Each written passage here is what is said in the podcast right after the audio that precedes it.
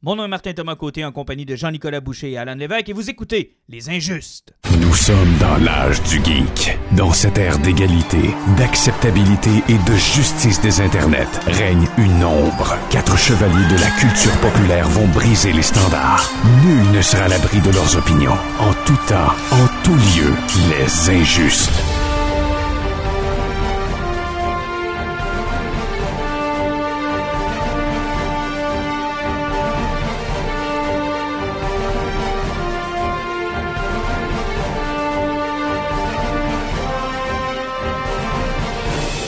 Messieurs, bonsoir! Salut! Attala. Non, OK, on passera pas 20 ans là-dessus parce que ça se peut que les gens l'écoutent puis que vous soyez en 7e match ou encore pire, éliminé. Donc, on passera pas grand temps là-dessus. J'espère que vous allez bien. Oui, on va très bien. Ah, good. Beaucoup de choses dans l'épisode d'aujourd'hui. Oui, il y a de la BD. Il va y avoir aussi, évidemment, de la BD. Il y aura un peu de BD et un film. Oui, un film d'animation de BD. Un film d'animation sur une BD. Quoi de mieux pour tout gérer la On va vous parler d'un film de Marvel en série animée. Ouais, non. On aurait bien aimé vous parler de Loki, mais malheureusement, j'ai pas écouté le 2e et 3e épisode. On en avait parlé la dernière fois, je pense, du 1er épisode. Puis honnêtement, j'ai tellement pas eu de hype que j'ai comme pas eu envie d'écouter. Ah, mais il y a une horloge en dessin animé dans le 2e épisode. Tu voulais pas la voir? Ouais, mais elle était là dans le 1er aussi. Ah, OK. Je la voix de cette horloge-là est faite par Tara Strong, qui fait la voix d'Harley Quinn. Eh ben. D'ailleurs, il y a tout aussi, tu me parles de Harley Quinn, mais il y a tout ce débat aussi où est-ce que Batman peut faire un cunnilingus, oui ou non? Donc, la réponse est non. Pourquoi non? Il a montré son pénis dans Batman Dam. Ah, puis ils l'ont enlevé. Ils ont coupé. Ouais, mais on a vu ce qui s'est passé aussi. Il était circoncis, puis on sait tous c'est Catwoman. Ah, voilà qui répond à bien des questions. Et ça a surtout valu, je pense, une visite de marde à Brian Azzarello de la part de Jean-Nic, qui était juste écœuré de signer des Batman. Ah, mon idole, Brian Azzarello. Moi qui est tout content de lui parler de la run de Wonder Woman et me faire regarder comme... OK, merci. Bonne fin de journée. Et surtout quand il a vu que tu avais des Batman Dam, il fait assigner. Asti, ouais, il fallait que je passe la commande pour toutes vous autres. C'est des choses qui arrivent. Hey, il avait chargé pour le comic. Il signait tout gratis. Sauf le Batman Dam. Ouais, mais à l'époque, tu te rappelles que sur eBay, qu'il était signé, il se vendait à 250 US. Ah, ça n'avait pas de bon sens. C'est ridicule. Le monde était complètement fou, mais juste pour revenir, peut-être que les auditeurs qui n'ont pas suivi, il y a eu une controverse là, par rapport à au dessin animé d'Harley Quinn, dont on avait déjà parlé, je pense, dans le podcast. J'ai pas écouté la 2e saison, mais la première, j'avais bien apprécié. Mm-hmm. Puis, il y avait on a posé la question au créateur. Est-ce que DC vous a déjà censuré? Puis il a répondu, il y a une fois où j'ai voulu faire une scène de Batman going down sur Catwoman, puis on m'a répondu, non, Batman ne fait pas ça. Les héros ne font pas ça. Il n'aurait peut-être pas dû dire ça comme ça. C'est peut-être plus ça qui a déclenché un peu les passions, puis ça a fait une grosse controverse. Mais ne vous inquiétez pas, on ne parlera pas que de ça. Mais restons dans le thème de l'animation. Mais comment Damien est né? Parce qu'il a couché avec Talia Al Ghul. Tu fais pas des enfants avec ta bouche. Ouais, là, je pense, Jean-Nic, qu'il va falloir te donner une petite leçon de sexualité. Là. Mm. C'est pas avec la langue que ça se passe. D'ailleurs, t'as eu un bébé, toi? Oui. OK. On est allé au magasin de choux. Écoute, si vous n'avez pris un, puis c'est là que Sophie m'a dit que le chou l'avait engrossé. Si tu ne fais que des cunis et que ta blonde te fait croire que c'est ton enfant, je passerai un test de paternité à ta place pour être sûr que c'est vraiment toi le père. Non, on l'a eu dans le sauna. Est-ce qu'il est né noir, blond ou... avec les yeux bleus. Ou je sais qu'est-ce que tu as mis dans ta bouche 5 minutes avant. Oh. On est rendu loin, là. Mais restons dans le thème de l'animation. On l'attendait depuis longtemps, puis juste pour faire un petit contexte, on avait eu la superbe adaptation de The Dark Knight Returns, je pense, en 2 parties dans l'univers animé de DC Comics. Ouais. Et on a eu les très moins bons et très pourris, Batman by Gaslight et Batman Hush. Oui, mais Batman Hush, le problème, c'est qu'il l'avait mis dans la continuité du New 52 de l'époque. Là, ça n'avait aucun bon sens. C'était un petit peu ridicule. Puis Batman by Gaslight, pourquoi Gordon était le méchant à la fin, personne ne le sait. Mais dans les deux cas, on avait changé à la fin. Et c'est aussi des adaptations d'œuvres qui avaient des signatures graphiques fortes. Tu sais, t'as quand même Jim Lee qui travaillait sur Hush, puis t'avais... Mignola, c'est pas Mignola? C'est Mike Mignola sur Batman by Gaslight.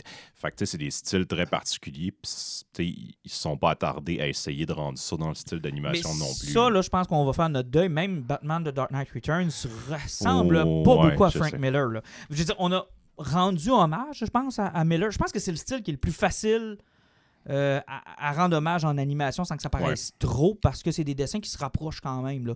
Quand tu tombes dans Mignola ou tu tombes dans Jim Lee, là, ça commence à être difficile, parce que surtout Jim Lee qui est un gars qui fait énormément de détails, puis dans le style d'animation de la Warner, c'est moins il y a de détails, mieux c'est. C'est presque des animations flash. Là, toutefois, le style présent là, avec les gros traits noirs autour des personnages, puis un style assez classique, ça va bien présentement. Ça, je pense qu'on devrait aller tout d'accord. Jim Lee en animation, ça ferait bien, parce que vu que Bruce Wayne puis Clark Kent sont pareils, puis toutes ces femmes sont pareilles, avec les voix, on serait capable de faire une différence. Capable de dessiner deux types de personnages. On serait-tu mêlés, honnêtement? J'adore Jim Lee, mais je suis capable de reconnaître ses points faibles.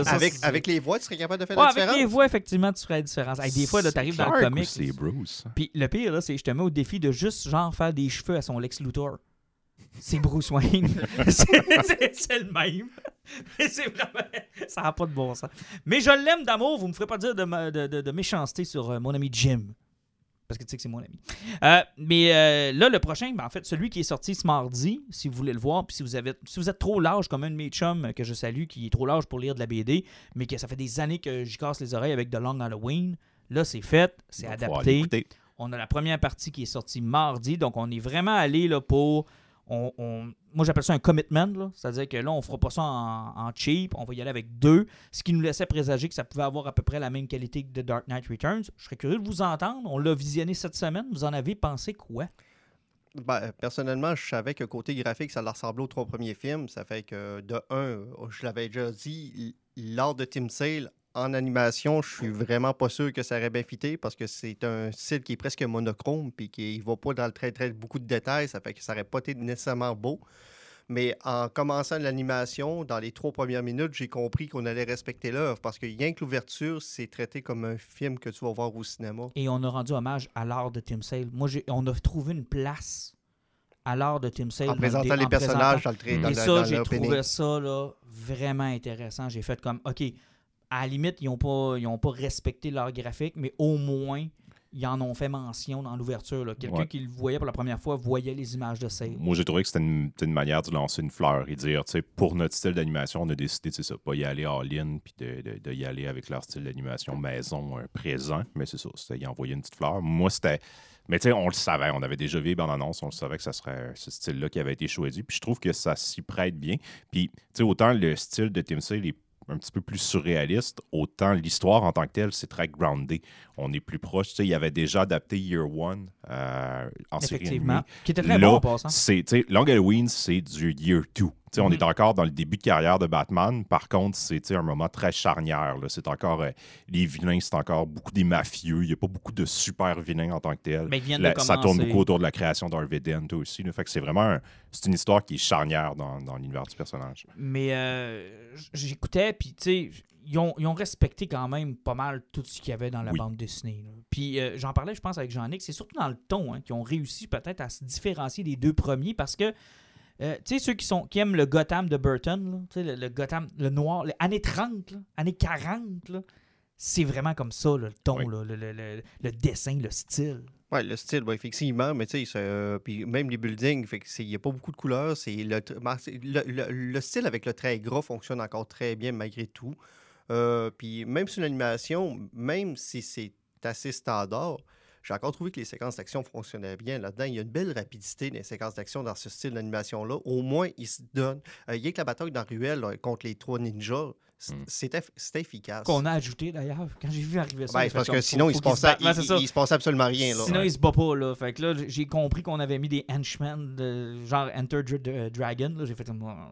Parce que c'est beaucoup plus une histoire de détective, Long Halloween. Normalement, oui.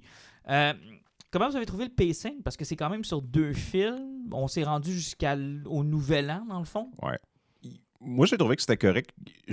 Pas un point faible, mais j'ai trouvé des fois que je me perdais un petit peu dans où on est rendu où dans les fights. Genre, c'est pas toujours clair, les transitions. Je pense que ça aurait comme pu être mieux travaillé, nous faire sentir comment on switch. Parce que dans BD, comme chaque numéro, c'était une nouvelle fight, puis un nouveau vilain qui était lié à ça. Là, je trouve que c'est... Le pacing fonctionne bien, mais je me sentais un petit peu perdu. On annonce la fête avec le meurtre. Ouais. Puis des fois, là, on fait comme « Ah, OK, on était là. Ah, OK. » Thanksgiving, en particulier, est plutôt difficile à identifier. Là. Le Thanksgiving, je pense qu'ils l'ont mis le 24 décembre là-dedans. Non, c'est juste un peu avant. OK, ouais. Mais... Ben, c'est là du mois de novembre, là, mais effectivement, c'est parce que c'est souvent un problème qu'il y a au cinéma. Le meilleur exemple qu'on peut donner, là, qui avait été catastrophique là-dessus, il y en a eu deux. Il y a eu Eragon, où c'est une aventure qui était supposée durer au-dessus de 6 mois, puis t'as l'impression que le gars était parti 2 semaines en forêt, même pas. Puis on a eu Harry Potter, c'était le gobelet de feu. Oui. Où à la fin du film, ils font comme, ça a été toute une année scolaire. Puis là, tu te dis, oh, ça n'a pas été un mois. J'ai l'impression que c'était 2 semaines. Effectivement, c'est parce que souvent, ils ont tendance à oublier de réussir à casser ça. Puis, pour être rasé à Noël, il a fallu qu'il soit rendu sur le bateau de croisière pour qu'il y ait de la neige. Ah, mais attends, là, dans une certaine mesure, le Seigneur des Anneaux rentre là-dedans aussi. Là. Ouais, c'est parce qu'il court vite. Le Seigneur des Anneaux, on va te dire, là, il est supposé se passer pas mal de temps. Je pense que entre la fête de Bilbo, où il quitte, puis que Gandalf revient, je pense que c'est une 60aine d'années. Mais en même temps, dans Le Seigneur des Anneaux, il réussissait, selon moi, à le rendre... Puis tu sais, c'est une... Même toune, même les personnages qui marchent genre sur une montagne avec un plan qui se promène. Ouais, c'est souvent l'image qu'on associe, puis j'adore la série, mais moi, dans ma tête, c'était comme les voir marcher 10 secondes dans ce plan-là. Ça me fait comprendre que ça fait peut-être 3 semaines qu'ils marchent. T'es en train de dire que Peter Jackson, qui a fait un plan reculé avec une caméra qui tourne autour de ses personnages, ça veut dire qu'il y a un mois qui a passé. Avec Zélia qui joue en même temps. Non, on pensait à d'autres choses. Ben, là, t'avais le... Il se lamente pendant presque 20 minutes. Là. Ouais, okay. L'album de trame sonore des Injustes. Dans un magasin près de chez vous. Non, hein. Mais le meilleur, n'empêche que, tu sais, puis je pense que c'est le moment le plus difficile, puis Marc il va sûrement nous en reparler, là, mais c'est le bout où entre le party de Bilbo puis que Gandalf revient. Dans le film, t'as l'impression que c'est dans la même soirée.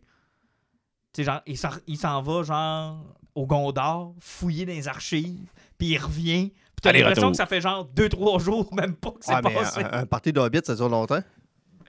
Ouais, peut-être qu'il était encore le lendemain de veille, mais je pense que dans le livre, puis Marc me corrigera, là, je pense que c'est une 60aine d'années même. Ouais, je pense que c'est pas long. Ah, il me semble que c'est quelque chose de vraiment long, là. C'est très, très, très, très long avant qu'ils reviennent, là.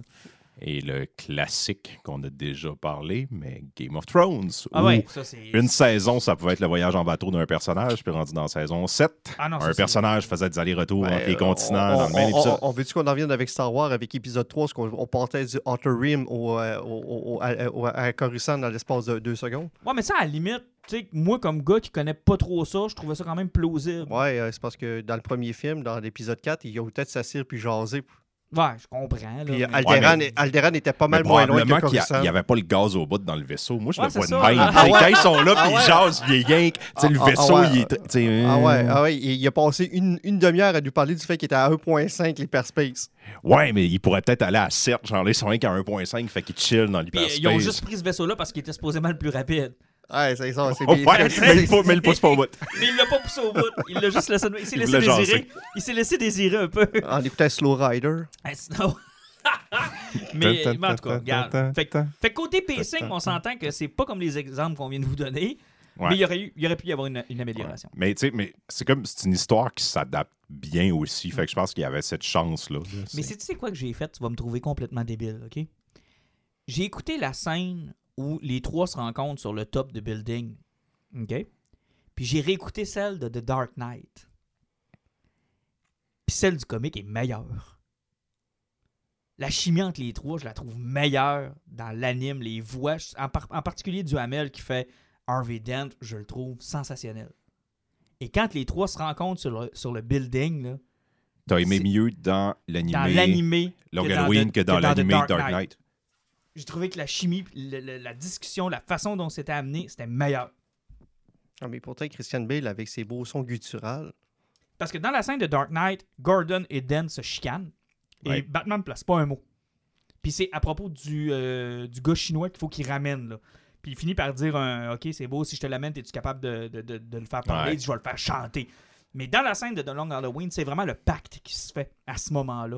Et t'as Gordon qui se rend compte que les deux se connaissent déjà. Puis, dans la BD, il ajoute un élément qu'il n'y a pas dans le comic où il dit il y a même eu un moment, Dent, où je pensais que c'était toi. Je crois que t'étais Batman. Ouais. Je pensais que t'étais Batman. Fait que pour lui, de les voir les deux, genre, sur le toit en même temps, pour lui, c'est comme. Shit, ma théorie vient de tomber à l'eau. C'est ça, c'est un choc. J'ai trouvé cette scène-là incroyable. Je sais pas pourquoi ça m'a marqué à ce point-là, mais ça m'a rappelé à quel point The Long Halloween a eu une influence sur tout ce qu'on a vu de Batman. Puis, il y a peut-être plein de nos auditeurs qui l'ont jamais lu ou jamais vu, là. et qui vont se dire ça ressemble à The Dark Knight. Non, non, non. Ouais, mais The Dark Knight, Batman Begins, c'était beaucoup inspiré de ça. Puis il l'avait dit, Nolan, qui c'est là qu'il était allé piger beaucoup. Mais c'était ça, là. Puis toi, ça faisait longtemps que tu l'avais pas lu, Alain. T'as-tu... Comment tu la vois, cette histoire-là? On en parle souvent que c'est un classique. Hein? Ouais, c'est Batman comme je l'aime, poche. Il est pas bon combat, c'est pas un bon détective, il est pas bon dans ses relations amoureuses, il est pas bon dans rien. Là. Ben, il est au début de sa carrière, puis il faut le voir, je pense que ce qui fait le succès de Long Halloween, c'est que c'est un échec aussi, cette histoire-là. Ouais. À la fin, là, puis on veut pas spoiler, mais il n'y a rien qui marche. Là. C'est pas une belle fin. Puis qui est totalement résolu non plus, c'est ce qui est. Non, on sait pas. Et j'ai hâte de voir si. L'animé va garder ça parce qu'il y a eu quelques différences, là, parlons-en. Entre autres, la relation entre Carmen et Alberto a été fortement changée dans l'animé. Mm. Et pas pour le mieux. Moi, ça ne m'a pas dérangé. Mais en même temps, je sais pas, j'étais en offense. C'est pas le genre de changement qui me gossait tant que ça. Parce que dans la bande dessinée, on établit vraiment là, de façon très claire que Alberto et Carmen, ils ne saillissent pas. C'est que Carmen ne veut pas de cette vie-là pour Alberto. Il le casse de ça. C'est un peu comme dans le Parrain 3, là, quand ils veulent rendre la business... Des fois, c'est le genre de choses qui fonctionnent en BD, mais sauf que là, de la façon qu'ils l'ont fait, c'est que ils voulaient détourner le regard, puis tu penses tout de suite au début que c'était lui. Oui, c'est ça. Ils ont beaucoup axé sur ses mots croisés, puis ils ont beaucoup axé sur le fait que les deux étaient toujours en conflit. Ça fait que ils voulaient te lancer là-dessus, parce qu'il ne faut jamais oublier que c'est une histoire aussi sur les origines du double face. Ça fait que dire qu'en partant, tu penses que ça revient dedans. Mais c'est parce que... T'sais, spoiler, cette là. Puis là, si vous n'avez pas lu Long Halloween, vous reviendrez dans 5 minutes. Là. C'est parce que ce qui est le fun du personnage d'Alberto dans la bande dessinée, c'est qu'il le fait parce qu'il veut être un mafieux, puis son père a tout fait pour qu'il en soit pas un. Ouais. Son père voulait blanchir son nom. Fait qu'il avait envoyé Alberto dans une grande université. Puis il voulait pas qu'il se mêle des affaires de la famille. Puis chaque fois qu'il y avait des... Puis Alberto, c'est pour ça qu'il a fait ce qu'il a fait. C'est parce qu'il voulait. Il voulait de ça. Puis il est le lien entre les mafieux puis les super vilains. Parce qu'il est un peu... T'sais, il devient crackpot au fur et à mesure que la BD... Il vient d'une famille qui c'est comme on le fait pour être obligé, mais on veut sortir nos enfants de ça. Puis lui, c'est le contraire. Je veux baigner là-dedans. Je veux être là-dedans. Puis le fait qu'ils en ont fait genre 2 personnes qui chicanent dès le début, je me suis dit, c'est plate parce que quand le reveal va arriver, bon, on va se dire, c'est correct, c'est parce qu'il aimait pas son père. Alors que la raison dans la BD est infiniment plus complexe que ça. Tu sais, c'est comme un bout de complexité qu'on a enlevé. Puis on a fait la même chose avec Hush puis Batman by Gaslight. Comme si on faisait pas confiance à notre auditoire qui écoute les films. Comme si... Pourtant, ils n'ont pas fait ça dans Dark Knight Returns. Oublie jamais que quand tu lis quelque chose, tu n'as pas son cellulaire dans tes mains. Ce qui est un maudit bon point. C'est un maudit bon point. Mais tu sais, overall, j'attendrai la deuxième partie avant de dire si c'est réussi ou pas. Ben, au niveau des éléments qu'on a, là, moi, comme le voice acting, je l'ai trouvé cool. L'animation, je l'ai trouvé sympathique. J'ai trouvé qu'il déviait pas trop de l'histoire à date. Fait que oui, je vais attendre la finale, mais à venir à date, ce qu'ils m'ont proposé, c'est genre une. Comme tu dis, là, une belle version pour quelqu'un qui veut pas lire le chef-d'œuvre qui est Long Halloween. Puis je pense que Jensen Ackles, c'était la première fois qu'il faisait Bruce Wayne Batman, puis ça en est bien tiré quand même. Là. Ouais. Ouais, peu de différence entre les deux, par contre. Là. Ouais. Son Batman et Bruce Wayne. I Believe in Gotham, puis quand il est en Batman... la voix est tellement pareille que quand il se pointe à côté d'Alberto à la fin, t'as Catwoman qui fait « Ben, hey Bruce! Oh shit! » D'ailleurs, ça, c'est le bout que j'ai pas trop compris. Hein. Catwoman, elle ne le sait pas que c'est Bruce Wayne dans Long Halloween.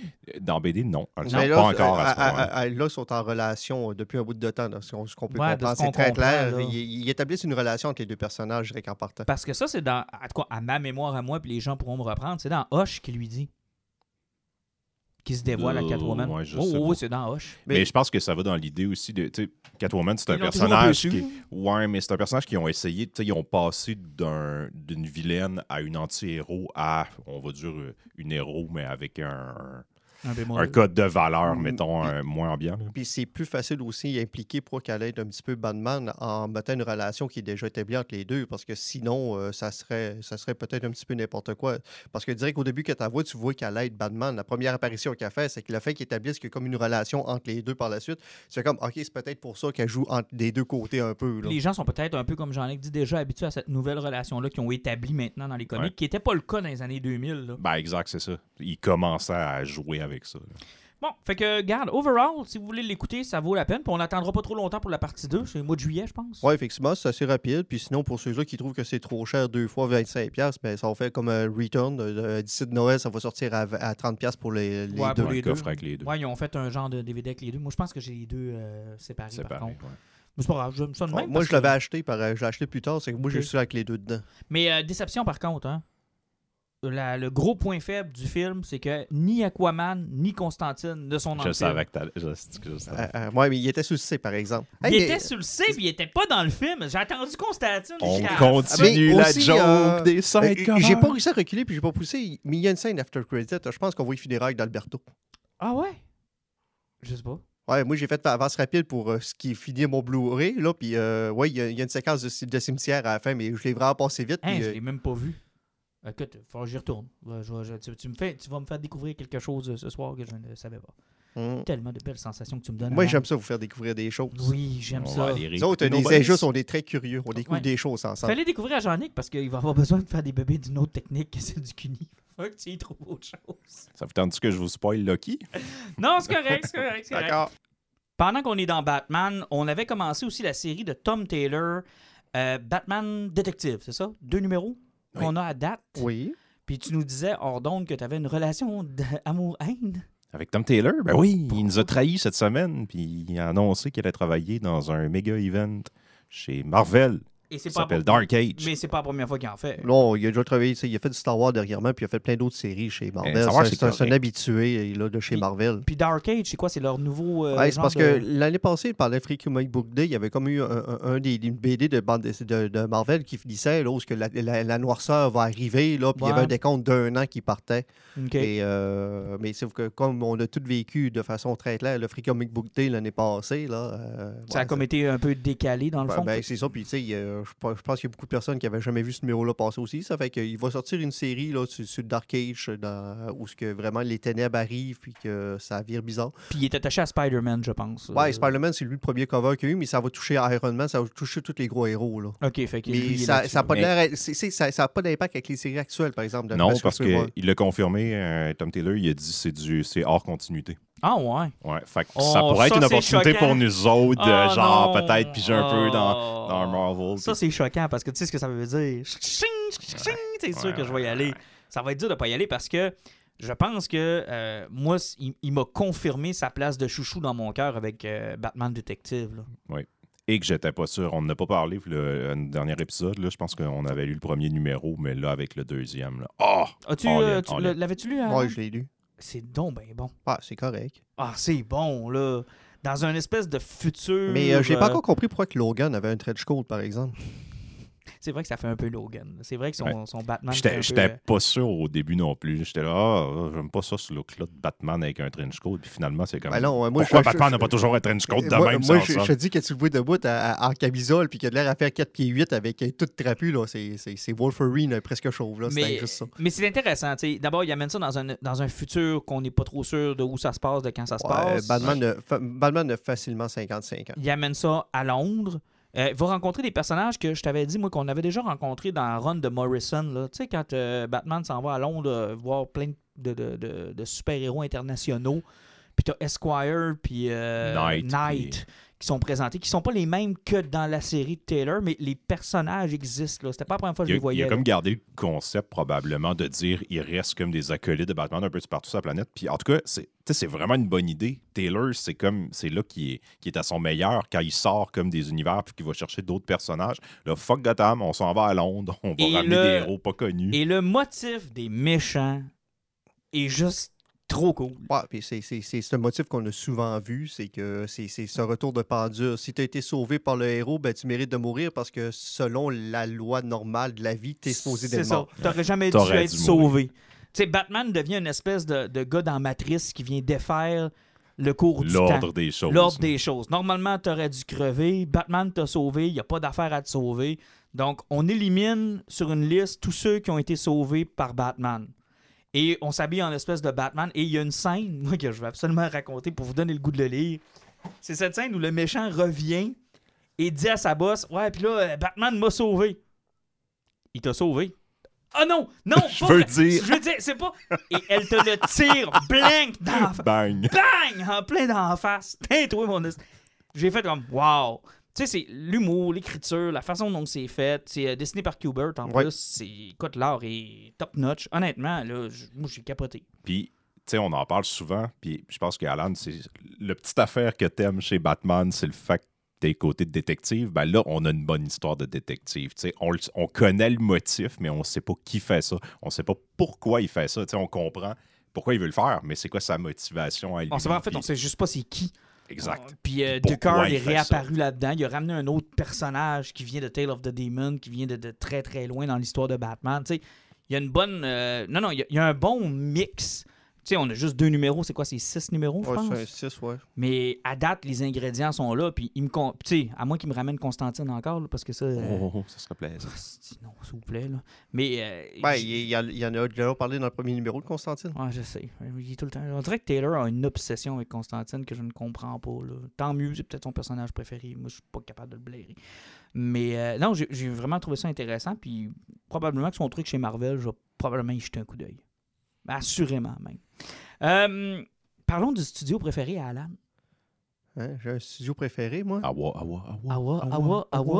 Award-winning artist.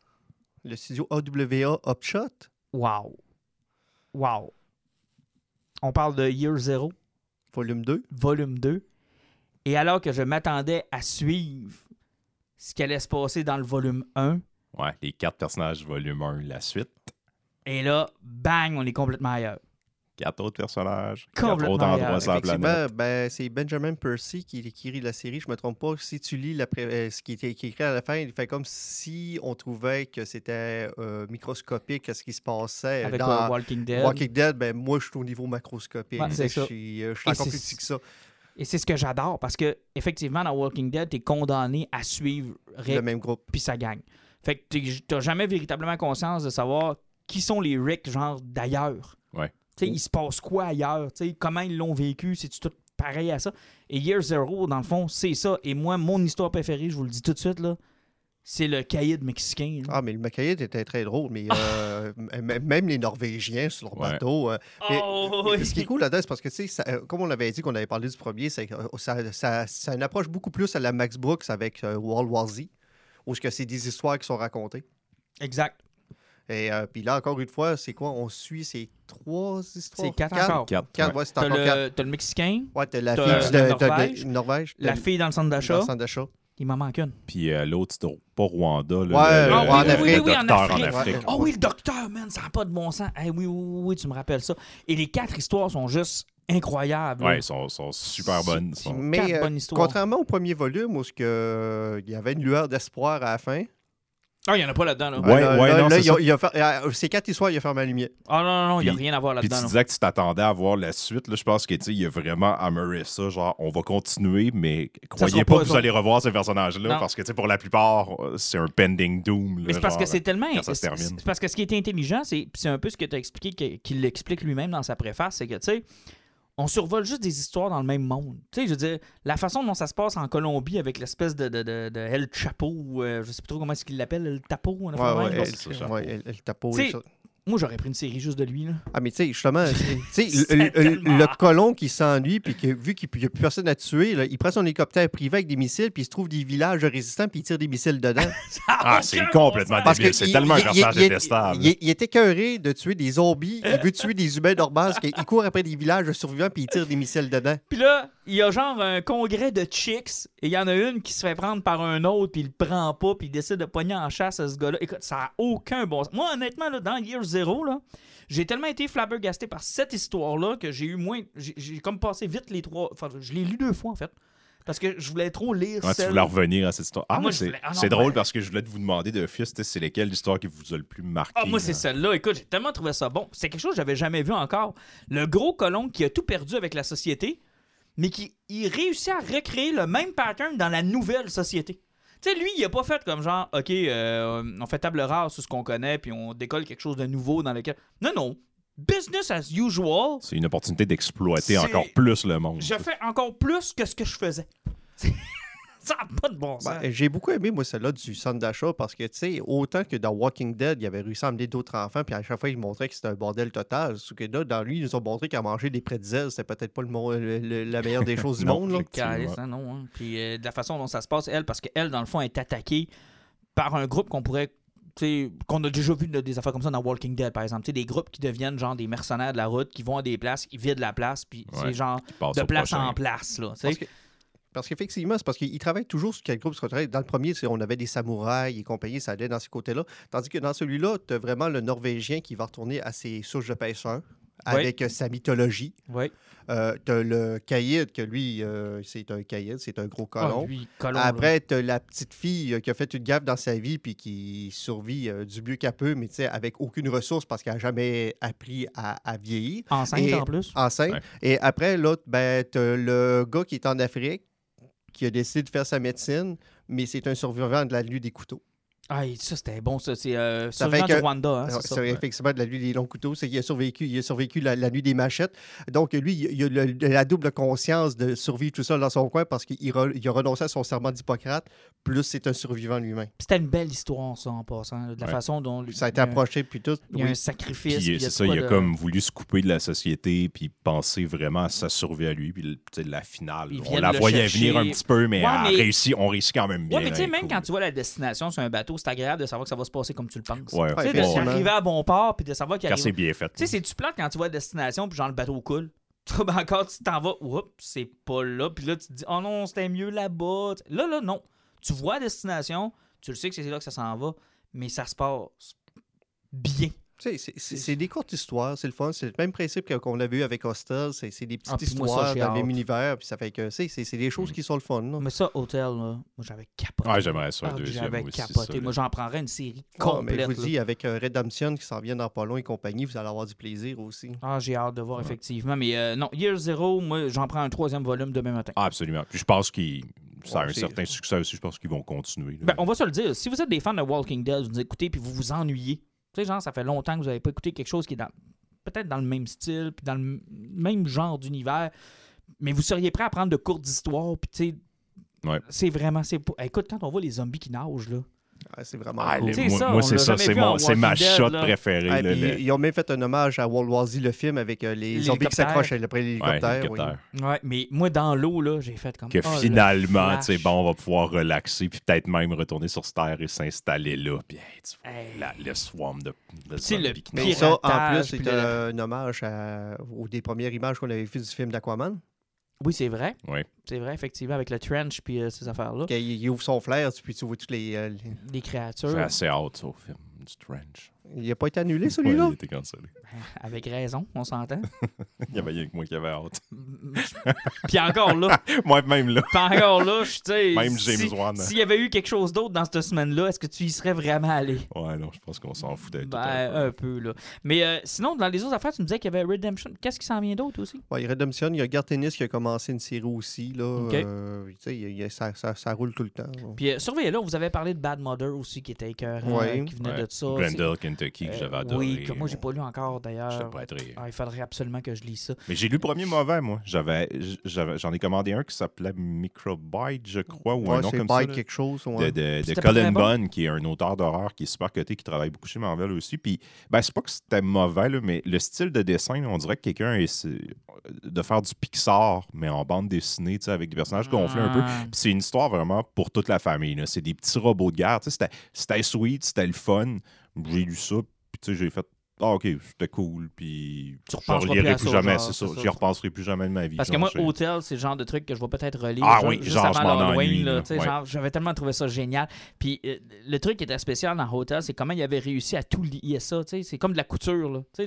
C'est une chose de raconter une bonne histoire d'horreur, mais que toutes ces histoires-là s'embriquent l'une dans l'autre, puis qu'à la fin, tu fasses comme un pétard, que ça saute de partout, puis tu fasses comme... Wow! C'est ça que je voulais, tu sais, là. Fait que, non, ça, c'est quelque chose. Fait que, il n'est jamais trop tard pour aller chercher ces volumes-là, si vous voulez les voir. Comme on dit, là, ils sont à 10$ les volumes. Ah, ils sont vraiment pas chers, ça vaut la peine. Là. Même sur Amazon, au prix canadien, tu ne payeras pas tellement plus cher. Tu vas payer 15$ au maximum. Au max, là, Amazon, ils sont à 9,99$. Moi, je pense que je les ai eu pour 13$, là, tout compté, là, shipping, tout, là, ça vaut vraiment, vraiment, vraiment la peine. Parlons peut-être de... avant de passer chez Image, parce que je sais qu'on va passer un peu de temps là-dessus, peut-être juste un mot sur Last Ronin. Le troisième numéro qui est sorti. Le troisième numéro de Teenage Mutant Ninja Turtles, donc qui est l'espèce de Dark Knight Returns des Turtles. C'est une série où on avait eu de la misère avec le premier numéro, parce qu'on avait vu Michelangelo se faire torcher, puis on ne savait pas trop pourquoi. Le deuxième, on a vu le début du bordel qui s'est cassé parce qu'on a eu un Raphaël qui a pété une coche puis qui est mort, puis on savait pas encore tout à fait pourquoi il était mort. Puis là, dans le troisième numéro, ben, ils ont mis 4 sur terre puis ils ont expliqué qu'est-ce qui s'est passé. Maudit que c'est bon. Effectivement, parce que finalement, quand Raphaël a pété sa coche puis il est mort, ben, il a foutu la fille de Shredder dans le coma. Ça fait que son fils a pris le contrôle. Puis, le petit-fils de Shredder. Ouais, sauf qu'il y avait les mauvais plis de son grand-père puis de sa mère mélangés ensemble. Ça fait que ça fait un pas pire de trou de cul. Ah, il est incroyable. Puis quand il décide de faire un peace talk au Japon avec le clan de Splinter, et il en profite à l'os. Ouais, genre, il trahit sa parole. Là, genre la pire chose que tu peux faire dans ce milieu-là. Il lance une guerre totale. Une guerre complètement là, avec Baxter Stockman qui est là-dedans. Tout le monde est là-dedans. Puis là, c'est comme genre la dernière attaque. Puis là, tu vois comment il y a une couple d'autres. Là, on sait comment il est ici. Puis Leonardo, là, il y a Donatello qui n'est pas clair encore. Puis Splinter, comment parce que les autres sont partis au Japon, là. Ben, Michelangelo s'est sauvé au Japon, puis il pense que ça allait trouver les deux là-bas. Parce que lui, il a survécu, en fait, à l'attaque. Ouais, effectivement. Lui, il a survécu à l'attaque, mais pas Leonardo puis Casey. Puis il y en avait un qui accompagnait Splinter du côté du Japon. On ne sait pas non plus comment ça s'est passé dans ce bout-là, mais tu sais, le dessin, le narratif, en fait... Même les voyages dans le passé dessinés par Eastman en noir et blanc fonctionnent bien dans celui-là. Sont moins pires qu'ils ont déjà été. Vous voyez pas la face à Martin. Ah, mais ils sont pas si pires que ça, là. Écoute, faut que je sois poli. Fait que, parce que j'adore Kevin Eastman. C'est un sympathique. Ouais, mais il n'y a pas de couleur. Au moins, on voit un peu ce qui se passe. Comment on dirait ça? Peter Laird lui manque beaucoup. Hein? Pas mal, genre. C'est spécial. Mais heureusement, c'est une ou deux pages. Ouais, c'est pas comme quand il fait dans IDW puis qu'il part genre sur un numéro complet, qu'on sait pas ce qui se passe, on sait pas qui fait avec les filles qui voyagent dans le temps. Hein? Ah, c'est que c'est mauvais. Ça fait que là, non, on n'est pas là-dedans pantoute. Puis, tu sais, ce qui est le fun de Last Ronin, c'est que ça pourrait autant être la suite de ce qui se passait avant dans leur histoire à eux, ou ça pourrait être aussi dans l'univers de IDW sans problème. Oui, effectivement. C'est quelque chose qui s'adapte à tout parce que c'est des personnages sur des rôles. C'est juste que dans l'univers de IDW, il y a beaucoup de side characters qui existent, mais là, ça n'existe pas. C'est vraiment centré sur Turtle contre le clan, contre le Foot Clan de Poissy. Exact. Puis j'ai bien hâte de voir où est-ce que cette série-là va nous amener. C'est quoi? C'est un 6 numéros? Je pense que c'est un 5. 4 ou 5. Là, en tout cas, c'est dans ce... Mais tu sais, ça va être quelque chose qu'on le dit souvent parce qu'on a le débat à l'interne à savoir est-ce qu'on aime mieux les single issues ou les TP, mais je pense que ça va mériter une relecture en TP là, quand ça va être tout ensemble. Ah, mais s'ils sortent en hardcover, mais ça peut valoir la peine parce qu'en IDW, ils sortent des hardcovers sont relativement beaux. S'ils sortent en même format qu'ils sortent leur IDW Collection, il va être encore un peu plus gros de ce qui est sorti là, ça peut être intéressant. Non, ça peut être intéressant, puis ça va être quelque chose qui se lit mieux peut-être d'un bout à l'autre que mois après mois, parce que j'ai eu un peu le même problème que toi, Jean-Nic, des fois, c'est que c'est très espacé, le Last Ronin. Là. Ils sont pas on the... Ils sont pas ça coche sur la sortie des numéros. Il y a une couple de délais. Il faut pas oublier qu'au début, il y avait des problèmes de dessinateurs, puis après, la pandémie effacée, c'est que ça a tout retardé. Ils ont eu de la misère. Le quatrième numéro, il est réapparu dans la sollicitation du mois dernier, là, dans le preview. Là, donc oui, il y a eu des délais, puis ça retarde quelque chose. C'est ça. Là, fait que si vous voulez peut-être attendre là, d'avoir le hardcover, puis vous n'êtes pas nécessairement obligé d'avoir lu non plus le IDW. Je pense que si vous avez une bonne connaissance, ne serait-ce que des films, là, vous allez être correct. Tant que tu as vu Turtle 1, tu sais à peu près ce que tu t'en vas. Exactement. Hey, parlons de crossover. Chez Image, c'est toi qui nous as amené ça, Alan. Je ne connaissais pas ça. J'ai tombé du fun avec ce comic-là. C'est tombé cool. Ben, je vous l'avais dit. C'est vraiment cool. Ouais, c'est une bande dessinée de Donny Cates. Oui, exact. Moi, je me souviens pas avoir lu de quoi de lui, par contre. Là. J'ai pas, peut-être que je l'ai déjà fait dans le temps. T'as pas lu Ghostfleet. Ah oui, Ghostfleet, t'as raison. C'était lui? Ah oui. Hein? Fait que tu vois, là, c'est le genre de truc maintenant, une fois que tu as lu ça, il faut que tu lises God Country maintenant. Oui, effectivement, parce qu'ils nous ont amené une épée que Donny Cates a inventée dans une de ses séries de chez Image Comics. Bon, on va en parler, ça s'appelle Crossover chez Image. Dans le fond, c'est simple. Il est arrivé un événement ou quelque chose qui fait en sorte que l'univers des bandes dessinées ou l'univers des comic books ou l'univers des fictions, appelez ça comme vous voulez, est arrivé en plein cœur de la ville de Denver. Paf, là. Il y a une guerre qui a éclaté, ça a commencé à se battre, beaucoup d'humains sont morts. D'une façon inconnue, il y a un dôme qui s'est créé autour de Denver, puis les personnages de bande dessinée se sont fait enfermer là-dedans, puis ils n'ont aucune possibilité de sortir. Mais tu as certains personnages de bande dessinée qui n'étaient pas à l'intérieur du dôme en train de se battre à ce moment-là. Et tu comprends que le gouvernement a aussi quelques petits trucs cachés qu'on vous dévoilera pas. On ne sait pas tout pourquoi le dôme est là, à cause que c'est arrivé. Qui est sorti, qui n'est pas sorti, qui a réussi à faire... Y a-t-il un passeur? Y a une panoplie d'affaires. Et ça arrive au moment où on se rend compte que tous les comic book shops, tous ceux qui lisent des comic books... c'est des parias. C'est des parias. T'es ostracisé. Et on découvre qu'il y a une petite fille qui a réussi à sortir du dôme, qui veut retrouver sa famille. Et on part de là, puis elle est en pop art. Donc, c'est ce qui nous permet de différencier. Faire comprendre. Un humain normal est en couleur pleine, puis si tu sors de l'univers des bandes dessinées, t'es en pop art. Non, t'es en espèce de pop art. Ils le voient comme ça parce que les personnages se maquillent pour cacher, dans le fond, le fait qu'ils sont en pop art. Là. Et je dois avouer que j'adore le personnage de Otto, qui est l'espèce de dude de comic book. Qui veut pas vieillir, là. Tu sais, là, le gars qui a... encore son ponytail à 60 ans. Il a 60 ans, il a encore sa coupe de cheveux. Il ressemble un peu à Harold dans Teenage Mutant Ninja Turtles. Oui, là, exactement. Une espèce de vieil et gris, sarcastique. Un mélange de comic book guy dans Simpson, mais avec la shape d'un grand sec, là. Tu sais, genre, tu rentres là, je m'excuse, pas le droit de rentrer. Ça ressemble un peu à ça, et j'adore ce personnage-là. Puis son assistante, un peu, si on veut, qui est notre personnage principal. Oui. En tout cas, une de ce qui semble être les deux personnages principaux. Oui, parce qu'on a aussi le fils d'un révérend. Oui, parce que ça, quand on parlait que ça crée des disparités, c'est parce que dans le fond, la BD commence, la petite fille qui arrive, au même moment qu'elle se pointe dans le comic book shop, il y a quelqu'un qui arrive avec des cocktails Molotov, puis il sac le magasin en feu. Et ce petit gars-là, ça se trouve être le fils d'un révérend d'une nouvelle religion qui est venue comme un peu à l'apogée de cet événement-là. Ça commence vraiment avec un attentat terroriste, dans le fond, contre les comics. Et ce qui est agréable de la bande dessinée, c'est la narration qui est faite par Cates lui-même, dans le fond, là, qui nous parle de son comic un peu à la façon des années 60. Là, oh, mais reste à la page parce qu'il s'en vient quelque chose. Et là, parce notre héroïne est à tel endroit. Ce qu'on n'a pas encore évoqué puis qui fait comme un feu d'artifice là-dedans, ça s'appelle crossover. On vous a parlé des univers de fiction qui existent. On voit beaucoup de personnages d'autres séries. Image, ils ont donné All-In à Donny Cates pour leur série, mais Donny Cates a contacté de ses amis créateurs aussi pour avoir les droits de mettre certains personnages. Il y en a que tu vois qui ont essayé de les mettre pas trop, rien que pour comprendre l'allusion. Genre, mettons, on va voir les mains de Batman ou de Spawn. On nous dit pas que c'est lui, mais on le comprend. Mais il y a d'autres personnages qu'on voit littéralement. On voit le lasso de Wonder Woman. Il y a le vilain comment ça s'appelle, de Black Hammer, de Jeff Lemire qui est là. Et la petite fille j'oublie son nom, Golden Gale. Oui, It Girl est là. Golden Gale de Kick-Ass. Savage Dragon qui est là dans un split page qui est incroyable. Puis même de la façon qui a été brillante pour accrocher à la fin du premier numéro, il demande à la petite fille c'est qui le passeur qui t'a sorti avant un sketch de Superman. Mais un sketch d'un personnage avec un gros S sur le chest, t'es convaincu que c'est Superman. Ah, moi j'étais convaincu qu'il allait avec ça puis qu'il allait nous le garder dans l'ombre ou qu'il allait en faire un personnage. Je trouvais ça un petit peu gros, sauf que on vous laisse deviner un personnage qui a un S puis qui a une cape rouge. Puis qu'il n'est pas chez DC. Non, et la façon dont tu amènes aussi les premiers personnages qu'ils rencontrent, qui nous disent « Quoi? Vous connaissez pas ça? Vous devriez aller vous chercher tel TP. » Allez lire tel run. Ils ont été cancellés, mais c'était vraiment bon. Injustement.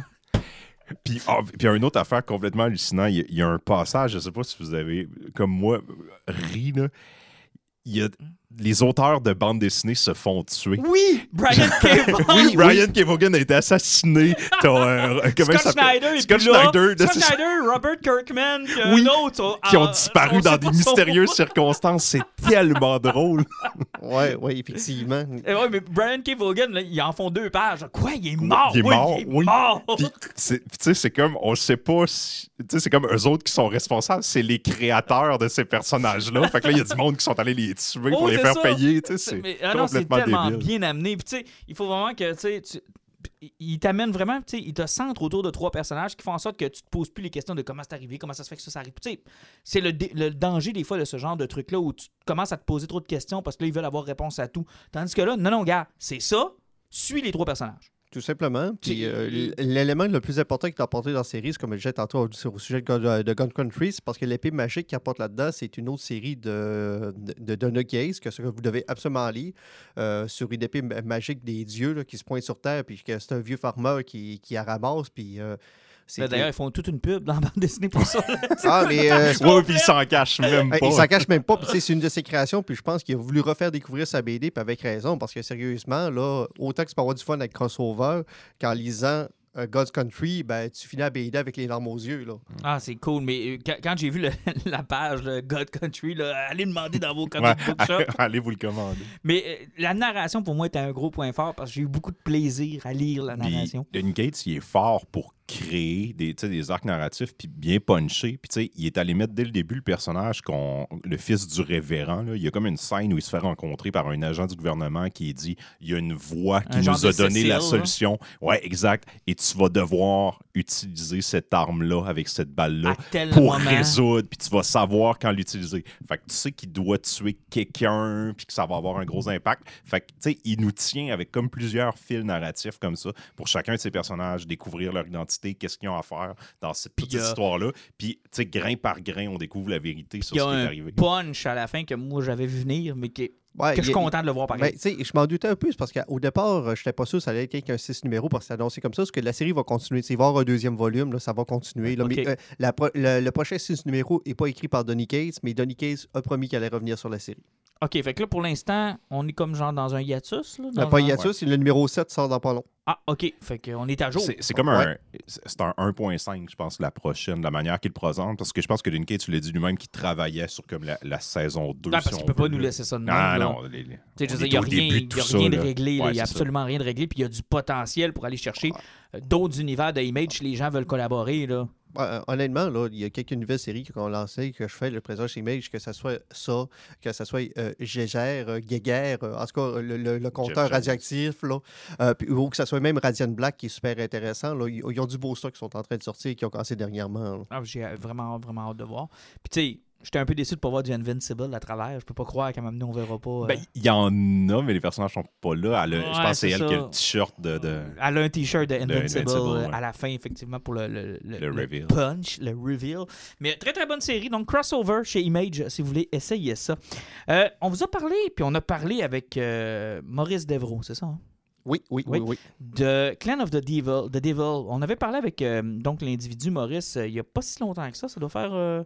c'était au mois d'avril, je pense. Ah, ben, un petit peu peut-être. Ouais, au début du mois d'avril. Oui, c'était donc un Kickstarter pour vous mettre un peu en contexte. Là. Lui, il avait déjà écrit, je pense, plusieurs volumes. Effectivement, en bande dessinée. Puis même avant qu'il nous avait parlé, le premier numéro était déjà imprimé puis il était déjà prêt pratiquement à être shippé. Là. Bon, puis on avait participé au Kickstarter. On a reçu cette semaine les bandes dessinées, donc le petit EP du premier volume.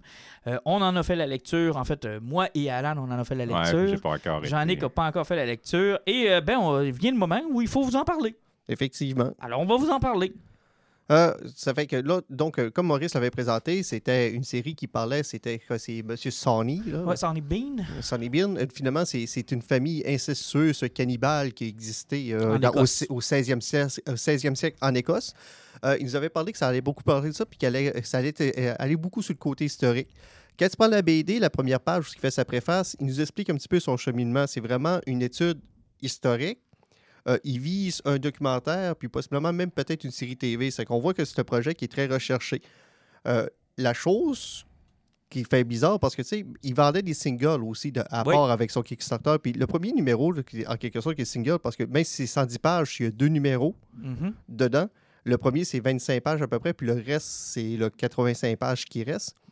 Les 25 premières pages, c'est vraiment la colline, Hills of Eyes, Texas Chainsaw Massacre. Effectivement, c'est qu'on est dans le très gore, cannibale, très incestueux, beaucoup de scènes de sexe et de cannibalisme, c'est gros. Écoute, le gars, il couche avec sa fille pendant que sa femme arrive, après ça, il couche avec sa femme pour se finir, puis... ouais, c'est hard, là. C'est quelque chose, puis ça commence même avec des séquences de viol et autres, puis ça mange des mains, puis des bras, puis... Il y a des petits enfants de 5-6 ans qui mangent quelques coups de couteau aussi. Ouais, ouais. C'est dans le trait. Ah, ça fait que là, on savait que ça nous a été présenté de même. Ça fait comme, OK. Puis au départ, c'est pas si pire que ça. Tu vois que ça parle d'un ancien anglais, mais tu fais comme, ben, c'est des incestueux. Ça se peut que ça parle un petit peu comme en genre de joual. Et là, tu arrives sur le deuxième numéro et c'est là que tu comprends c'est quoi arrêter le projet de Maurice. C'est qu'il veut vraiment nous présenter l'histoire historique de comment la famille Beans a eu lieu puis sont devenus des cannibales. Ça fait qu'il repart au début de la guerre protestante catholique religieuse, puis il va nous expliquer pourquoi que James VI est en quelque sorte la cause de ça. Donc, les 85 pages suivantes, c'est quelque chose que je ne m'attendais pas. C'est vraiment un 85 pages historique qui relate l'histoire de l'Angleterre à l'époque, donc avec Marie qui se fait décapiter, les cross-cues entre les ducs et autres de l'époque pour placer des catholiques puis des protestants de bon plot. Martin va pouvoir en parler un peu plus en précision parce qu'il connaît un petit peu plus l'histoire de ce niveau-là. Écoute, c'est un drôle de hasard, là, ça n'a pas rapport, je ne l'ai pas cherché, mais ça donne que quand j'ai fait mon bac en histoire, faut toujours faire attention, je ne suis pas bachelier en histoire, mais j'ai commencé mon bac en histoire, j'avais des cours d'Europe contemporaine et entre autres, je m'étais pris beaucoup de cours sur l'Angleterre de ces années-là. Donc, de la guerre des Roses, donc des Tudors, des York et autres qui se battaient entre eux autres la couronne britannique, jusqu'à James VI, donc jusqu'à la fin là, du règne d'Élisabeth, ce qu'on appelle l'ère élisabéthaine. Bon. C'était une de mes spécialités durant le temps que j'ai fait histoire. Parce que beaucoup de mes comparses allaient eux autres en histoire française, puis moi, ça ne m'intéressait pas. J'ai toujours trouvé ça plat. Même si tout ça est un peu interrelié. Vive les Britanniques. Ouais, ben, j'avais beaucoup d'intérêt pour l'histoire britannique. Fait que quand je suis arrivé là-dedans, moi, je connaissais tout le bout d'Élisabeth, de Mary Stuart, son exécution, les protestants, les catholiques, les anglicans, comment est-ce que ça s'est mis sur pied, l'armada espagnole, Philippe II, Bloody Mary. Bon, je connais ce bout de l'histoire-là, puis je pourrais reculer avec Henri VIII, puis bon, ça, je connais tout ce bout-là. Je connaissais un peu moins le côté écossais. Donc, ce qui se passait en Écosse pendant le règne d'Élisabeth, je l'ai un peu moins suivi. Et c'est un peu ça que la BD m'a raconté. Mais je m'en crisse un peu parce que c'est pas ce qu'on m'avait vendu. Tu sais, je veux dire, moi, c'était pas... Là, je lisais ça, puis j'avais l'impression d'être de retour sur les bancs d'université. Puis là, je faisais des liens, puis tu sais, c'est écrit en ancien anglais en plus. Je sais pas pourquoi il s'est donné cette misère-là. Parce que c'est une misère pour lui qui est francophone, j'imagine, d'écrire en ancien anglais. Puis c'est une misère pour nous autres comme francophones de lire ça en ancien anglais. Là. Déjà que mon cerveau roule à 1.5 quand je lis de l'anglais. Là, il roulait à genre 2.4. Tu sais, il fallait que je m'en... Puis, tu sais, ça a pris du temps avant de m'habituer au discours. Puis là, c'est un peu Game of Thrones. Là. C'est un paquet de personnages qui se crossent entre eux autres. Puis là, c'est dans le temps d'une BD. Fait que c'est pas comme dans un livre où tu peux établir puis, tu sais, mettre beaucoup d'emphase sur ce que tu veux raconter. Là, c'est rapide. Là. C'est d'une case à une autre. Il peut se passer 5 ans. Là, tu lis ça. Puis, à un moment donné, je me suis dit, est-ce qu'il parle à des initiés où il essaye de nous apprendre quelque chose? Puis... dans l'un comme dans l'autre, je ne suis pas sûr que c'est très réussi. Oui, effectivement, parce qu'avant d'établir le personnage justement, de James VI, il parle de toutes les crosses qu'il y a entre les deux. Puis c'est pas une joke, dans l'espace, je pense, de 10 pages, il y a 25 personnes qui doivent mourir pour réussir à remplacer ces personnages qu'il y a besoin dans l'échec. Ça fait que quelqu'un qui n'a pas de base en histoire, comme moi de l'époque, t'attends de découvrir les liens entre les personnages, puis c'est pourquoi Sonny est devenu un cannibale. Mais quand tu finis le premier numéro, fait tes 110 pages, le seul lien que tu sais, c'est que tu sais que M. Beans partage la même date de fête que James VI. Puis ça finit là. Tu n'as aucune réponse. Donc là, je comprends que son projet, il l'a très bien travaillé. Il sait exactement ce qui s'en va. Ce que moi, en tant que lecteur, je suis largué parce que moi, je ne sais pas ce qui lui s'en va. Et tu as le rêve dans le rêve. Là. Tu sais, je veux dire, c'est... Bean, tu le vois à l'époque contemporaine où il fait ses crimes. Tu suis genre une soirée des crimes. Et là, il te raconte quand lui était à l'école où il se faisait raconter l'histoire de James. OK. Fait que là, tu as trois paliers. Tu as le présent, tu as le passé, dans lesquels on raconte le passé. Il manquait juste une toupie que tu tournais à la fin pour savoir si tu étais dans Inception ou pas. Fait que là, j'ai l'impression qu'on tombe dans la parenthèse là, du passé. Fait que là, puis la BD se termine, puis tu es encore au troisième niveau. Tu es encore dans le passé du passé. Fait que tu n'es jamais revenu auprès de Bean, puis tu n'es jamais revenu non plus au début de la BD. Fait que tu as juste descendu. Fait que là... Ça fait que c'est vraiment... C'est perdu un peu. Ouais, c'est une grosse façon de... C'est 12 volumes, là. C'est 12 volumes, savoir quelle vitesse que ça va avancer, puis où est-ce qu'il va aller avec ça. Mais tu sais, côté graphique, par exemple, là, j'enlève rien. L'équipe qui s'est entourée, là, ils ont fait une belle job dans BD. Ah oh, oui, les images sont superbes. Ils sont superbes, sérieusement. Ça change de style régulièrement, mais c'est correct, là. Ouais, mais j'aime beaucoup le fait que ces pages soient normales, c'est soit la même équipe qui travaille, mais quand il fait du splash page, c'est vraiment d'autres personnes qui ont fait ça différemment. Tu sais, ça fait... Tu sais, graphiquement... Tout le côté, tu sais, oui, le côté très adulte, il est là. Tu sais, le monde qui aime la BD adulte, là, tout est là, la nudité, tout ce que tu veux, les meurtres, tout est là. Mais le gros problème, c'est peut-être au niveau du pacing puis de la lourdeur historique, c'est que quand t'es pas prêt à ça, ça peut être un peu plus difficile. Puis surtout si ton anglais est de base, ça risque de faire mal. Ben, je te dirais que, voyons, j'ai encore un problème de micro. Ça va bien? Ouais, t'es encore disparu? Ben oui, je suis disparu encore. Je sais pas pourquoi. Ah, OK, bon, bonjour, je suis revenu. Mais je te dirais aussi qu'il y a peut-être un problème aussi de découpage. Tu sais, je veux dire, si t'as 12 volumes, puis tu me laisses au troisième niveau, tu sais, d'un ascenseur, tu me laisses encore au sous-sol. Là, ouais, il n'y a pas de cliffhanger. C'est ça, tu m'as pas ramené encore au plancher, là. Ça va être difficile de revenir au niveau 2 et au niveau 1. Je me demande juste pourquoi il n'y a pas... Puis je sais pas, parce que je connais pas le reste de son histoire. Tu sais, j'ai pas lu le reste, moi. Lui, il doit bien le savoir, mais... J'aurais aimé ça finir, genre, au même niveau que j'ai commencé. Oui, mais c'est parce que, même tantôt, en soupant, j'en parlais à Martin, moi, ça me donnait l'impression d'être du show de Netflix où tu n'as pas besoin d'attendre une semaine d'avoir de l'autre épisode. Ça fait que même si leur épisode finit plate, ils s'en sacrent parce que ça va faire 15, 14, 13 sur Page Center puis l'épisode va partir. Ça fait que tu leur prends là parce que là, il faut attendre pour une suite. Ça fait que... Il manque ce niveau-là au niveau de l'écriture parce que n'importe qui fait de la BD sur du 22 numéros ou même ça joue du comic européen ou autre, il faut toujours qu'il y ait un cliffhanger pour te donner un intérêt à aller sur la suite. Tandis que là... J'ai l'impression d'avoir fermé mon livre en plein milieu. La BD finit mardi puis t'attends mercredi. Ouais, exact. Exact. C'est un point faible. Là-dessus, moi, je suis curieux. Je vais le lire quand même. Vous avez-tu le goût de lire le deuxième? On a-tu une date pour le deuxième? On n'a pas de date. Mais on sait que ça me vient dans pas long parce que je pense qu'il était fini au grand complet au deuxième quand même. Que ça devrait pas être super long. Mais ce qui arrive, c'est que le deuxième, ça va être le numéro, il faudra qu'il donne une claque d'en face parce que il faudra que tu aies des éléments qui t'emmènent sur l'histoire qui a été vendue aussi à un moment donné. Parce que si on n'a pas plus d'indices sur les origines de la famille cannibale après le deuxième numéro. Tu dis, s'il faut que j'attende 500 pages avant d'arriver à son premier meurtre à lui, puis tu dis pourquoi qu'il y a une main, c'est que là, je vais aller faire un tour chez Wikipédia. Là. C'est triste de même. Là. Ben, c'est ça. Là. C'est peut-être que le format 12 volumes n'est peut-être pas le bon. Puis tu sais, quand tu y penses, là, tu sais, on y avait posé la question, c'est 12 volumes. Hey, c'est gros, 12 volumes, là. Tu sais, je veux dire, Teenage Mutant Ninja Turtles sont au volume 15, là. Puis tu sais, c'est de la peau, là. Oui, effectivement, mais tu sais... Ils ont changé d'histoire 4 fois, là. 12 fois 110, ça fait 1200 pages, là. C'est un bon volume, là. Tu sais, rendu là, est-ce que t'aurais été mieux de le séparer peut-être en 3? Puis que ce soit un peu plus long comme lecture, puis que ça devienne une lecture de chevet, genre... Encore le gros problème là-dessus, c'est en rentabilité. Là, c'est le prix, effectivement. Si tu fais dessiner 600 pages, puis tu n'en as pas encore vendu un, c'est plus raide un peu. Mais, tu sais, c'est le problème, c'est qu'il faut savoir dans quoi qu'on s'embarque, puis quoi qu'on lit, c'est pas que c'est mauvais, c'est juste que... C'est différent. C'est différent, puis c'est un petit peu lourd. Puis, comme on dit, le niveau de l'ancien anglais, il n'est pas toujours facile à lire, donc... c'est un commitment, là. C'est un commitment parce que surtout que c'est quelque chose qui a été lancé au Québec, donc ils nous mettent pas ça sur le côté le plus facile à comprendre en anglais, là. Mais, effectivement. Tu sais, je dirais pas que j'ai pas eu de fun. Sérieusement, là, le dessin, il y a des bouts de l'histoire que t'espères intéressant à apprendre, mais moi, je suis quelqu'un qui est de même, j'aime avoir des réponses, puis quand je l'ai un sujet, je veux savoir à peu près ce que je m'en vais, et là, malheureusement, j'ai aucune de mes réponses encore. Encore de la curiosité pour le volume 2, oui. Là, mais je suis un peu...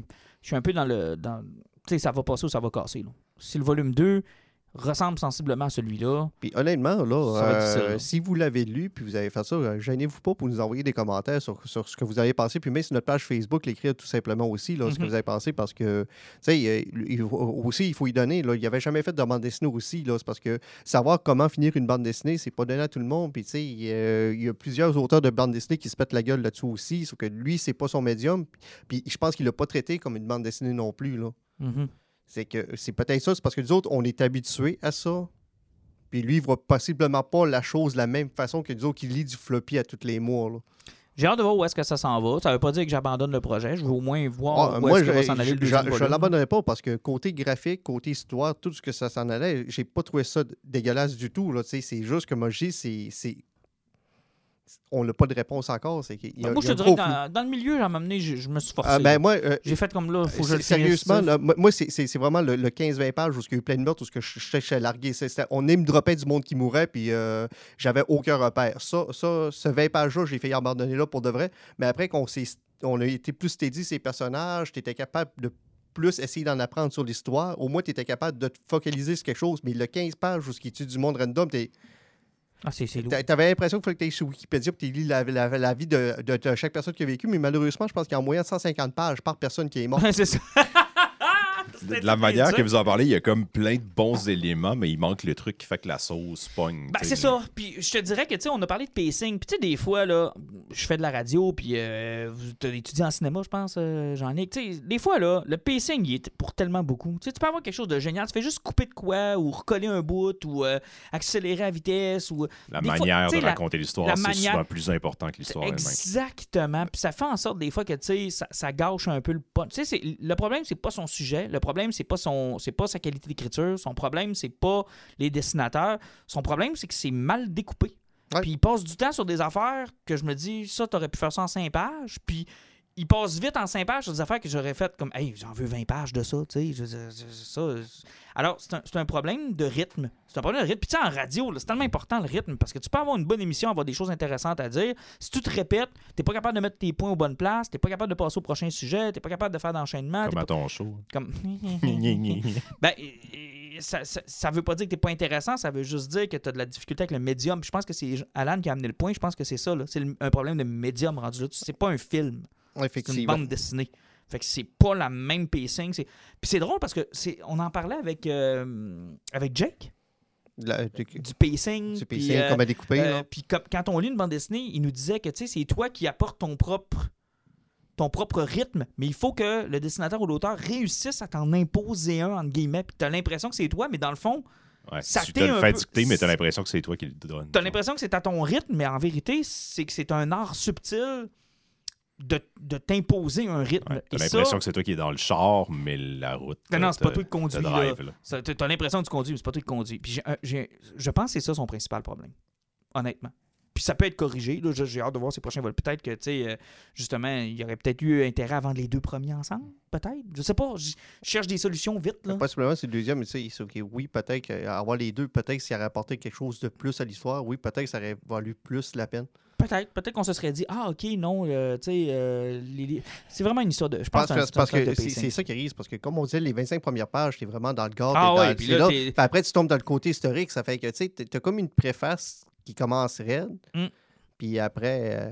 Parce que quand ça commence, là, c'est exactement ce qu'il nous avait raconté. Puis là, tu te dis, oh boy, man, il est allé loin, là, puis tu sais, j'avais un peu le même sentiment que quand j'ai lu Alice, puis que là, j'étais satisfait parce que je me disais, oh, c'est là que ça s'en va, c'est exactement comme je pensais. Sauf que, contrairement à Alice, où ça a maintenu son pacing, puis tout le long, je me disais, puis c'était un gros volume, puis il y avait son histoire de A à Z, puis tu te disais, ah, tu sais, t'as pas eu le temps de t'ennuyer, puis si tu t'es ennuyé 2-3 pages dans Alice, t'es oublié. Là, t'es oublieras pas, là, parce qu'on est resté comme genre, dans le creux. Mais, à sa défense, puis... Ça arrive souvent dans la bande dessinée qu'à travers un arc narratif, surtout des séries qui ont plusieurs numéros, on voit souvent des dessinateurs s'améliorer. On voit des écrivains aussi réussir à jongler avec le pacing. Là, je sais que lui, son projet est comme déjà cané, mais je ne sais pas si tout est fait. Peut-être qu'il va avoir ce côté-là aussi qu'en avançant dans le projet, on va voir certains changements. Ben regarde, s'il est à l'écoute, c'est ça, s'il est à l'écoute, on n'est pas plus expert que lui. Là, c'est juste, effectivement, on est des lecteurs. C'est ce qu'on a ressenti. Puis son projet final, on ne sait pas où il s'en va puis comment sont finalisés. Les autres, on a rien que l'avis d'un premier numéro, tandis que lui, dans sa tête, son projet, il est complet, puis il est cané. Tu sais, c'est comme n'importe quoi. Est-ce que lui, dans sa tête, il voit son projet, puis lui, possiblement, quand il finit ce numéro-là, c'est parce qu'il voit les ouvertures que ça avant. Mais moi, en n'ayant aucune connaissance en histoire, les ouvertures qu'il a ouvertes, là, hein, pour moi, c'est toutes des portes fermées. Puis peut-être que, tu sais, il se dit... peut-être que même qu'il nous répond en direct... Mais c'est parce que lui, il a les réponses. Ouais, moi, je ne sais pas. C'est ça qui arrive. C'est que moi, c'est tout un pan de l'histoire que je ne connais pas. Puis la royauté, je trouve ça un petit peu... Mais je ne suis pas prêt à abandonner. Ah, moi, je n'abandonne pas du tout. Là. Absolument pas. C'est pas ce que je dis. C'est juste que c'est ça. C'est parce qu'on ne sait pas tout à fait ce qui s'en va. Puis c'est un très historique. On l'a appris. On ne s'entendait pas à ça. Comme je conseille à dire, côté graphique, côté tout, ça fonctionnait bien. Tout était là. C'est une bonne bande dessinée, mais c'est pour public averti parce qu'effectivement, c'est pas une lecture qui est simple. On termine avec nos poisons. Tiens, j'en ai qu'on t'a pas entendu beaucoup. J'ai le goût de commencer par toi. Vous savez que moi, je me limite jamais à un poison. Fait qu'en plus, tu me fais commencer, mais vous parlez de 4, 5, 10... On va remettre les pendules à l'heure. C'est un poison. De toute façon, si tu veux aller écouter ta game, tu as besoin de te limiter à un. Hey, c'est vrai, ça. Ouais, c'est ça. Fait que je vais rien que faire deux. Je vais vous parler de We Tree, une bande dessinée écrite par... Ah, tu veux parler du E-Tree? Non, le We Tree, W-E-3. Une bande dessinée écrite par Grant Morrison et dessinée par Frank Quigley. Okay. Frank Lee qui a dessiné Jupiter's Legacy qui s'est fait canceller par Netflix, mais les deux avaient aussi travaillé ensemble sur All-Star Superman, qui est une de mes séries favorites de Superman. C'est mal dessiné, ça n'a pas de bon sens. Ah, moi, j'adore son style. On a des goûts différents. Moi, je capote bien raide sur ce qu'il fait. Je trouve ça tellement laid.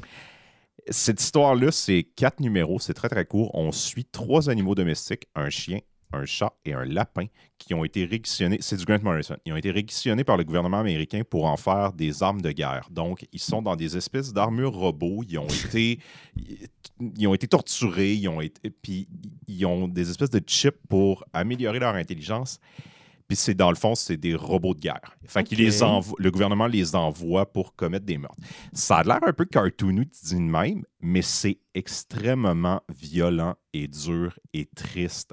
Et ça te broie le cœur et ça te fait brailler à toutes les 2 pages. Ils font tellement pitié, ces petits animaux-là, qui, dans le fond, la prémisse de l'histoire, c'est que là, on apprend... Ils ont fait leur mission, mais genre, le gouvernement ne veut plus trop mettre d'argent là-dedans, fait qu'il faut les tuer.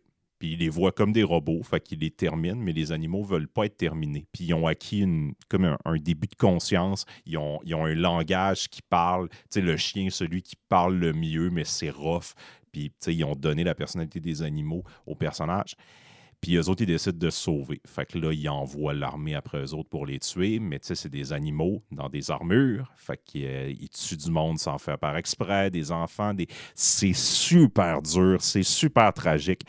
C'est magnifique. Ça vous prend ça. C'est bon, Grant Morrison? C'est ça. Grant Morrison, c'est étonnant. C'était chez Dark Horse. Non, c'est chez Vertigo. Vertigo? OK. Ouais, c'était à l'époque que Vertigo faisait encore du bon stock.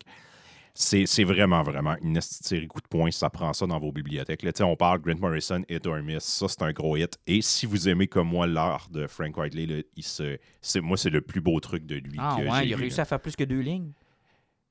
Ah, au contraire. Je te montrerai. Puis surtout, parce que ce qui est important, les animaux, réussir à transmettre leurs sentiments et leurs états d'âme, là, parce qu'en plus, il ne parle pas beaucoup. Il réussit tellement bien. Là, genre, je repense à des shots en vous parlant, puis ça me fait mal. C'est une lecture qui est difficile. Puis particulièrement si vous tripez ces animaux, là, ça va vous faire mal. Je vais passer rapidement aussi sur la série que je suis en train de lire. Je me suis lancé dans Transmetropolitan, série de Transmetropolitan de Warren Ellis. La série pas mal qu'il l'avait mis sur la map, qui est aussi chez Vertigo, début des années 90, où on suit... un ancien journaliste dans le futur qui s'appelle Spider Jérusalem. Et c'est un personnage dégueulasse, imbu de lui-même, exécrable, mais génial, qui est écœuré de la société. On est dans un futur à la 1984 qui a mal viré, puis que ça serait des ados, là, je te dirais que 1984, ça a déjà pas mal viré. Non, là. Mais il y a quand même, ça va, tu sais, il y a de l'ordre en 1984, il y a du positif. Bon, alors Jean-Nic est un grand fan de l'ordre de 1984. Je n'aime pas le personnage principal de 1984 qui fout le bordel dans toute cette bonne chose-là. Oui, dans ce bel ordre. Non, mais tu sais, c'est un futur un peu comme on... genre punk rock un peu dystopique, ouais, mais tu sais, où genre, tu sais, c'est des bars de danseuses partout, le monde est crade, c'est dégueulasse, il y a des maladies à pu finir, ça chicane sur la planète. Ça ressemble à du Frank Miller un peu, genre sa vision du futur, les médias qui ont gagné puis qui nous ont mangé.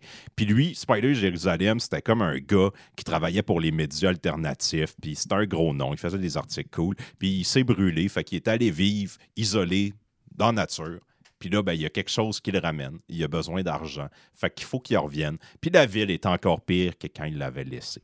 Et c'est hallucinant. Warren Ellis, son style, la manière qu'il nous présente le personnage, les dialogues, c'est du journalisme d'enquête, mais c'est ça, dans un futur dystopique. C'est bourré d'humour. C'est absolument génial. Ça aussi, ça vous prend ça. Présentement, la série est publiée. Ils en ont fait 4 books là, ça représente à peu près 1 ou 2 TP dans un book. Il y en a 4. Vous allez avoir la série complète. C'est vraiment hallucinant. Je t'aurais terminé le premier et j'ai hâte de me lancer dans le deuxième. Veux-tu que je vais y aller? Vas-y, Alain. Je vais y aller avec un petit rapide pour casser parce qu'on n'a pas parlé au début. Honnêtement, j'ai été surpris par la première bande officielle de Snake Eyes, le film G.I. Joe Origin. Mm-hmm. Je trouve que ça a l'air d'un film plutôt sympathique. Oui, Snake Eyes n'a pas son casse à la face tout le long du film, puis on voit son côté humain un petit peu, puis on casse pas avec un kid de 14 ans.